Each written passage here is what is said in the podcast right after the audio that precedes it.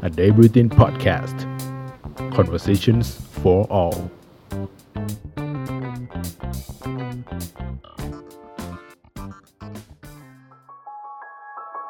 รีคาวเช็สวัสดีครับคุณผู้ฟัง ขอต้อนรับสู่รายการ Recounted หนึ่งในรายการจาก A Day Bulletin Podcast ครับ ซึ่งในตอนแรกของรายการนี้ ก็จะขอเปิดด้วยเรื่องการเมืองและสังคม ซึ่งกำลังร้อนแรงอยู่ในขณะนี้ จากการชุมนุมของประชาชนในช่วงหลายเดือนที่ผ่านมา ข้อเสนออันหลากหลาย ได้ถูกอภิปรายขึ้นบนเวที แม้ในขณะนี้จะยังหาจุดร่วมเพื่อหาทางออกร่วมกันไม่ได้ แต่ย้อนกลับไปเมื่อ 47 ปีก่อน ดรป่วยอึ้งภากร ได้เขียนบทความหนึ่ง ซึ่งภายหลังได้ตีพิมพ์ลงในหนังสือพิมพ์บางกอกโพสต์ เมื่อวันที่ 18 ตุลาคม 2516 และบทความนี้ได้เป็นที่กล่าวขานในแง่ของความหวัง ในการสร้างรากฐานและสังคมให้ประเทศได้ เมื่อจะตาย ก็ขออย่าให้ตายอย่างโง่ๆ อย่างบ้าๆ คือตายในสงครามที่คนอื่นก่อให้เกิดขึ้น ตายในสงครามกลางเมือง ตายเพราะอุบัติเหตุรถยนต์ ตายเพราะน้ำหรืออากาศเป็นพิษ หรือตายเพราะการเมืองเป็นพิษ นั่นคือถ้อยคำจากบทความจากคันมันดาถึงเชิงตะกอนกับสถานการณ์ร่วมยุคสมัย ใครจะไปคิดว่า ข้อความที่เขียนขึ้นมาตั้งแต่ปี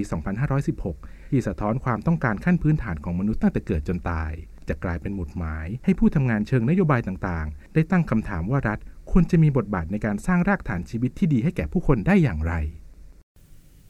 สวัสดีครับคุณผู้ฟัง ขอต้อนรับสู่รายการ Recounted หนึ่งในรายการจาก A Day Bulletin Podcast ครับ ซึ่งในตอนแรกของรายการนี้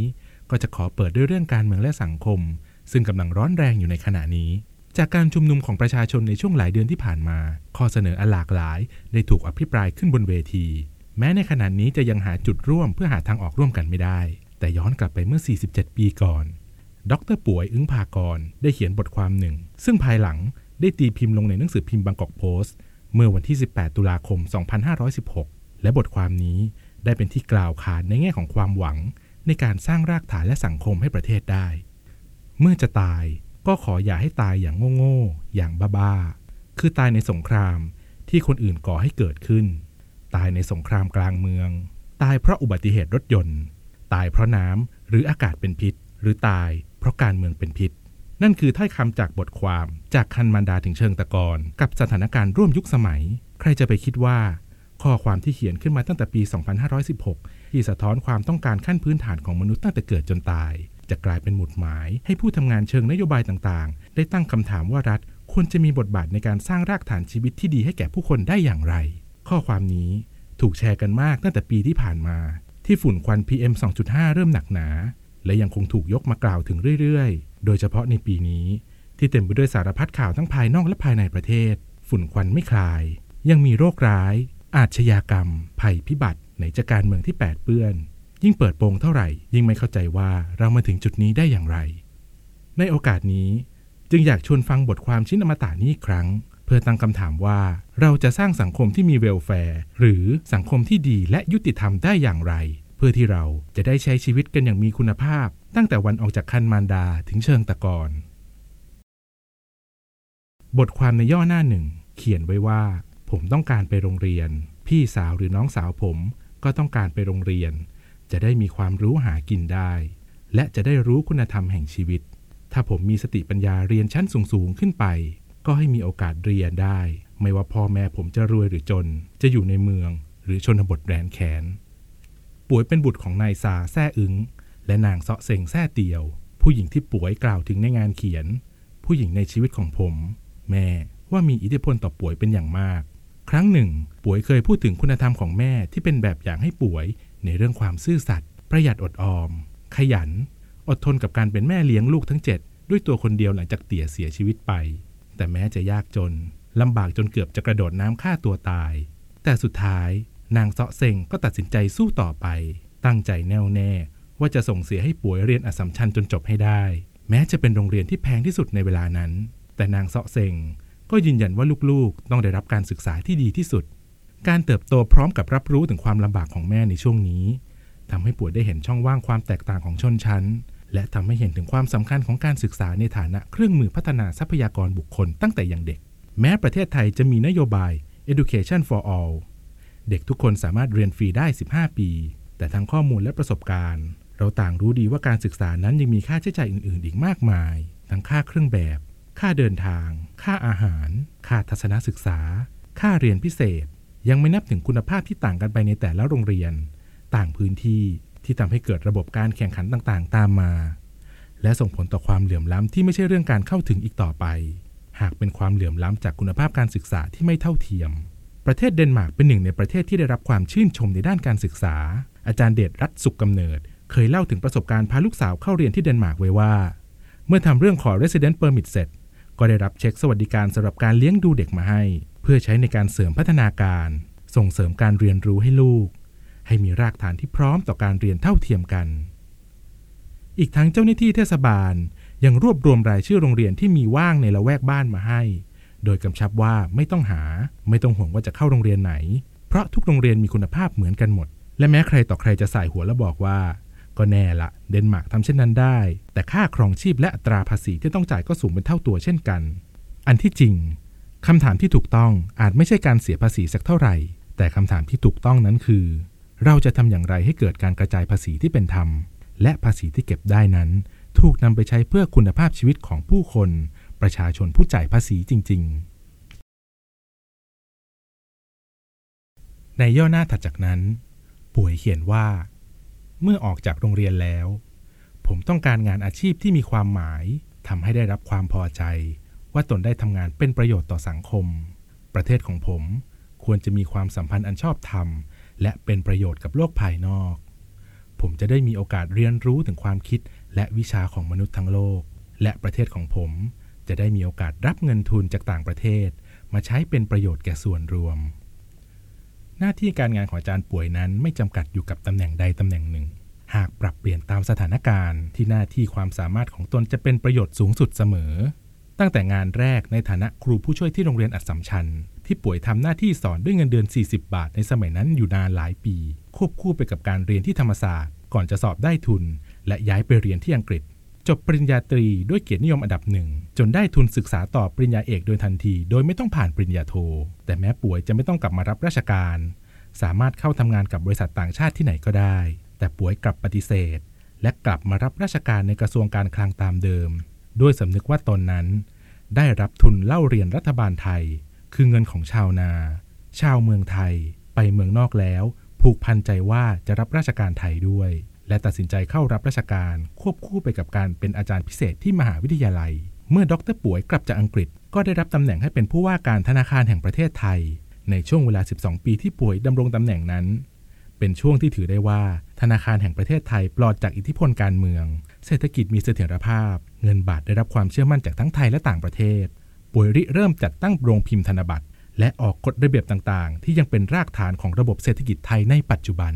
แม้ป่วยจะเป็นผู้ว่าการธนาคารแห่งประเทศไทยที่อยู่ในตำแหน่งนานที่สุด แต่งานที่ป่วยสนใจที่แท้จริง กลับเป็นงานด้านการศึกษา ดังจะเห็นได้ว่า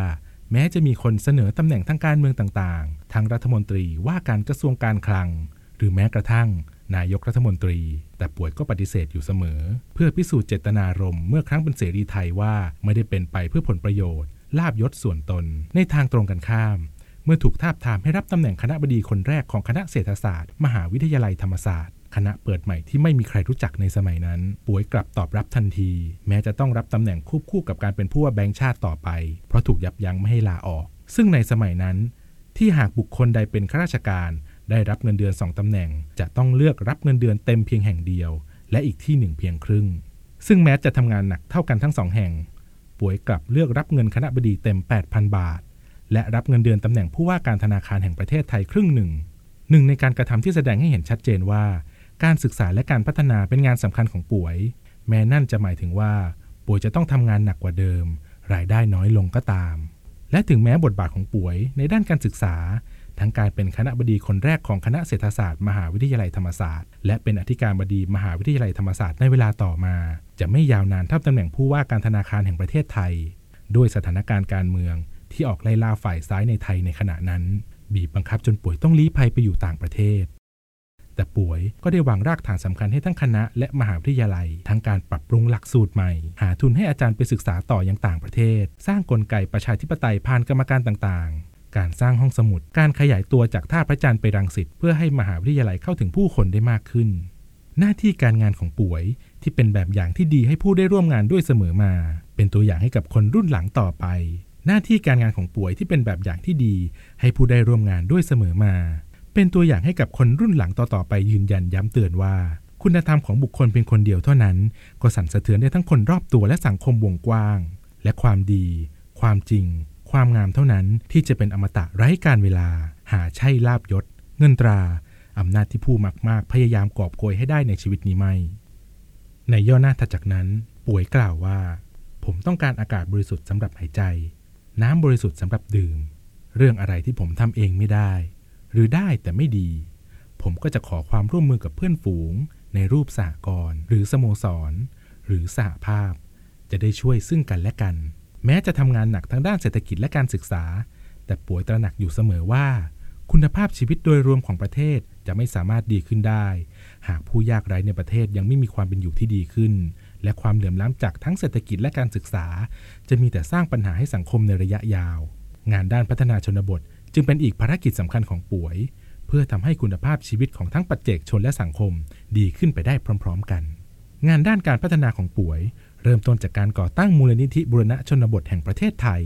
ตามมาด้วยการก่อตั้งสำนักบัณฑิตอาสาสมัคร หรือ วิทยาลัยพัฒนาศาสตร์ป่วยอึ้งพากรในปัจจุบัน ที่เป็นแบบอย่างของค่ายอาสาพัฒนาชนบทตามมหาวิทยาลัยต่างๆ จนถึงทุกวันนี้ ทั้งมูลนิธิและโครงการบัณฑิตอาสา นับว่ามีส่วนสำคัญในการสร้างนักพัฒนาจำนวนมาก ที่ทำงานพัฒนาด้วยหลักการออกไปอยู่ เรียนรู้กับผู้คน สัมผัสปัญหาที่แท้จริง และประสานให้เกิดความร่วมมือระหว่างกัน ตามที่ป่วยเคยแนะแนวทางไว้ ปัจจุบันงานพัฒนาของป่วยนั้น ได้เป็นแรงบันดาลใจในการสร้างอุทยานการเรียนรู้ป่วย 100 ปี หรือสวนป่วย โดยวัตถุประสงค์การใช้งาน รวมถึงกระบวนการออกแบบล้วนสะท้อนแนวทางการพัฒนาที่มีป่วยเป็นแรงบันดาลใจ ตั้งแต่อาคารที่เป็นรูปตัว H ที่มาจาก Humanity ให้ระลึกถึงความสัมพันธ์ขั้นพื้นฐานของมนุษยชาติที่เกื้อกูล พึ่งพาอาศัยกัน ถึงจะสามารถสร้างสรรค์สิ่งต่างๆ เพื่อประโยชน์ร่วมกันได้ รวมทั้งลักษณะส่วนที่เป็นพูนดิน ตามชื่อของป่วยที่แปลตรงตัวได้ว่าบำรุง หล่อเลี้ยง ซึ่งพื้นที่นี้ได้ถูกใช้สำหรับโครงการธรรมศาสตร์ทำนา ปลูกผักบนหลังคาลอยฟ้า เพื่อเป็นศูนย์เรียนรู้ด้านการพัฒนาอย่างยั่งยืน ให้เกิดการเรียนรู้อย่างบูรณาการด้วยหลายศาสตร์ เช่น นวัตกรรมการเกษตร พลังงานทางเลือก การปล่อยก๊าซเรือนกระจก การจัดการขยะ เป็นต้น บนแนวคิดการบริหารจัดการทั้งระบบอย่างครบวงจร สอดคล้องกับชีวิต สิ่งแวดล้อม และสังคมอย่างยั่งยืน ซึ่งจะก่อประโยชน์ทั้งทางด้านความมั่นคงทางอาหาร อากาศสะอาด น้ำหมุนเวียน ตัวอย่างจากสวนสาธารณะของมหาวิทยาลัยธรรมศาสตร์ แรงบันดาลใจจากป่วยที่ทำให้เห็นว่างานพัฒนาเป็นเรื่องที่เกี่ยวข้องกับคุณภาพชีวิตของทุกคน ไม่ว่าจะอยู่ในเมืองหรือชนบท และเป็นงานที่สำคัญถึงขั้นต่อชีวิต ที่หากไม่มีความรู้ ความสามารถในการจัดการที่ดีแล้ว เราอาจจะต้องตายแบบโง่ๆอย่างบ้าๆคือตายในสงครามที่คนอื่นก่อให้เกิดขึ้น ตายในสงครามการเมือง ตายเพราะอุบัติเหตุรถยนต์ ตายเพราะน้ำหรืออากาศเป็นพิษ หรือตายเพราะการเมืองเป็นพิษ ยังมีอีกย่อหน้าในบทความที่น่าสนใจ อาจารย์ป่วยกล่าวว่า ผมจำเป็นต้องมีเวลาว่างสำหรับเพลิดเพลินกับครอบครัว มีสวนสาธารณะที่เขียวชะอุ่ม สามารถมีบทบาทและชมศิลปะวรรณคดี นาฏศิลป์ ดนตรี วัฒนธรรมต่างๆ เที่ยวงานวัด งานลอยกระทง งานนักขัตฤกษ์งานกุศล อะไรได้พอสมควร ในประเทศนอร์เวย์มีปรัชญาหนึ่งที่เรียกว่า free roof life แปลตรงตัวว่า ฟรี อากาศ ชีวิต ปรัชญาการใช้ชีวิตในธรรมชาติที่เป็นส่วนหนึ่งของวัฒนธรรมชาวสแกนดิเนเวียนมายาวนาน จะเห็นได้จากชีวิตประจำวันของคนนอร์เวย์ที่หากว่างเมื่อไหร่ ก็ต้องออกไปแคมปิ้ง เล่นสกี เดินป่า วิถีชีวิตที่ได้กลายมาเป็นกฎหมาย The Outdoor Recreation Act of 1957 หรือที่รู้จักกันว่า The Right to Roam สิทธิของทุกคนในการเข้าถึงธรรมชาติได้อย่างเสรี สิทธิของทุกคนในการเข้าถึงธรรมชาติได้อย่างเสรี ภายใต้เงื่อนไขไม่รบกวนไม่ทำลายธรรมชาติ หรือแม้แต่กิจกรรมที่ผู้คนรอคอยในแต่ละปีอย่าง Tourist in Your Own City ในเมืองออสโล ที่เปิดให้ผู้คนเป็นนักท่องเที่ยวในเมืองของตัวเอง เข้าพิพิธภัณฑ์ สถานที่สำคัญต่างๆ ในเมืองได้ฟรี อาจดูเหมือนเป็นกฎหมายยิบย่อย เป็นกิจกรรมพักผ่อนที่เป็นไปเพื่อความรื่นรม บันเทิงใจ หากแท้จริง นั่นเป็นหนึ่งในปัจจัยที่ส่งผลให้นอร์เวย์เป็นประเทศที่ติดอันดับต้นๆ ที่ผู้คนมีความสุขที่สุดในโลกติดต่อกันมาเป็นเวลาหลายปี ป่วยเองก็ดูจะเห็นความสำคัญของเวลาว่างเช่นกัน แม้ภารกิจการงานจะรัดตัว แต่เป็นที่รู้กันว่าป่วยนั้นโปรดปรานดนตรี ศิลปะ และการพักผ่อนสังสรรค์ เป็นที่จดจำกันในเพื่อนร่วมงานว่า ป่วยมักชอบเป่าคลุย ฟังเพลงไทยเดิมในห้องทำงาน สนับสนุนให้มีการจัดตั้งวงดนตรีไทยในแบงค์ชาติ หรือแม้แต่ชวนเพื่อนร่วมงานสังสรรค์ จิบบั่นดี ดื่มเบียร์เย็นๆหลังเลิกงานอยู่เสมอ สุนทรียะในการใช้ชีวิตนั้น ดูจะไม่ใช่เพื่อการพักผ่อนเสียอย่างเดียวสำหรับป่วย หากความมีสุนทรียะยังช่วยให้ป่วยสามารถสื่อสารเรื่องยากให้เป็นเรื่องง่ายด้วยเช่นกัน เห็นได้จากเวลาป่วยจะวิพากษ์วิจารณ์สิ่งใด แทนที่จะสื่อสารไปตรงๆ ป่วยมักใช้วรรณศิลป์ในการเขียนทั้งร้อยแก้วและร้อยกรอง ในการกล่าวถึงประเด็นนั้นๆ การใช้ศิลปะเข้ามาช่วยสื่อสารที่ทำให้เนื้อหาใจความนั้นไม่ฟังดูแข็งกร้าว และเป็นตัวอย่างให้เห็นหนึ่งในแนวทางการทำงานด้วยสันติวิธีตามที่ป่วยเชื่อเสมอมา เช่น การคัดค้านรัฐประหารโดยจอมพลถนอมกิติขจร ที่ป่วยเลือกใช้วิธีเขียนจดหมายในนาม ในเข้มเย็นยิ่ง ถึงนายธรรมนุเกียรติก้อง ผู้ใหญ่บ้านไทยเจริญ ซึ่งเป็นที่รู้กันว่านายธรรมนุนั่นก็คือจอมพลถนอม และนายเข้มนั่นก็คือป่วยนั่นเอง ความสามารถในทางวรรณศิลป์ของป่วย ช่วยให้ถ้อยคำมีความไม่กระด้าง ดึงดูดให้ผู้คนทั่วไปรับรู้ถึงใจความนั้นได้ และยังเป็นงานเขียนที่มีคุณค่าจนถึงปัจจุบัน รวมถึงงานเขียนชิ้นนี้ จากคันมันดาถึงเชิงตะกอน และงานเขียนชิ้นอื่น ๆ ของป่วย ที่มีการใช้วรรณศิลป์มาช่วยในการสื่อสารเรื่องยากให้เป็นเรื่องง่ายอยู่เสมอ ตอนท้ายของบทความ ป่วยได้กล่าวสรุปชีวิตหลังเดินทางสู่เชิงตะกอนว่า เมื่อตายแล้ว ยังมีสมบัติเหลืออยู่ เก็บไว้ให้เมียผมพอใช้ในชีวิตของเธอ ถ้าลูกยังเล็กอยู่ ก็เก็บไว้เลี้ยงให้โต แต่ลูกที่โตแล้วไม่ให้ นอกนั้นรัฐบาลควรเก็บไปหมด จะได้ใช้เป็นประโยชน์ในการบำรุงชีวิตของคนอื่น ๆ บ้าง ตายแล้ว เผาผมเถิด อย่าฝัง คนอื่นจะได้มีที่ดินอาศัยและทำกิน และอย่าทำพิธีรีตองในงานศพให้วุ่นวายไป นี่แหละคือความหมายแห่งชีวิต นี่แหละคือการพัฒนาที่ควรให้เกิดขึ้นเพื่อประโยชน์ของทุกคน ในขณะที่ลิภัยอยู่ในประเทศอังกฤษ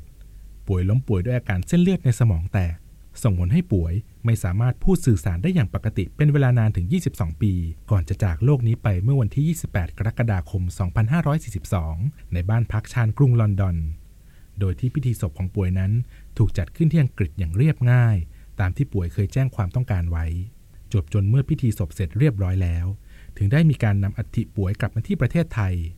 ส่วนทรัพย์สินต่างๆ สิ่งของส่วนตัวของป๋วย เช่นไปป์ไม้เท้า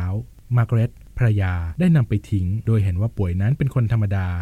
ไม่ต้องเก็บสิ่งของไว้ให้ใครบูชา จะเหลือไว้ก็เพียงไม่กี่สิ่ง เช่น เหรียญพระราชทานจากพระเจ้าจอร์จที่ 6 ที่ระลึกถึงครั้งเข้าร่วมกระบวนการเสรีไทย ซึ่งจอนอึ๊งภากรณ์ ลูกชาย เป็นผู้เก็บไว้ โดยเล่าว่าไม่ได้เก็บไว้เพื่อให้ผู้คนมาชื่นชมซาบซึ้งไปกับวัตถุรางวัล แต่อยากให้เป็นสิ่งเชิญชวน ให้ผู้พบเห็นได้กลับไปย้อนอ่านชีวิตของป่วย ให้คอยเตือนใจว่า ชีวิตที่ตั้งอยู่บนความจริง ความงาม ความดีนั้นเป็นเช่นไร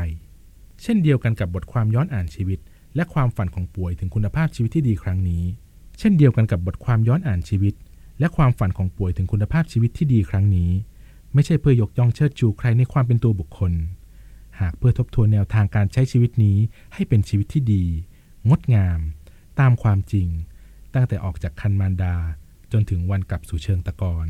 และเพื่อร่วมสร้างสังคมที่ทั้งเวลและแฟร์ไปด้วยกัน ไม่ว่าฝันนั้น จะนานสักแค่ไหนก็ตาม ทั้งหมดนี่คือ r e c o u n t e d ในตอนแรก ขอบคุณสำหรับการติดตามรับฟัง พบกันใหม่โอกาสหน้า สวัสดีครับ A Day Breathing Podcast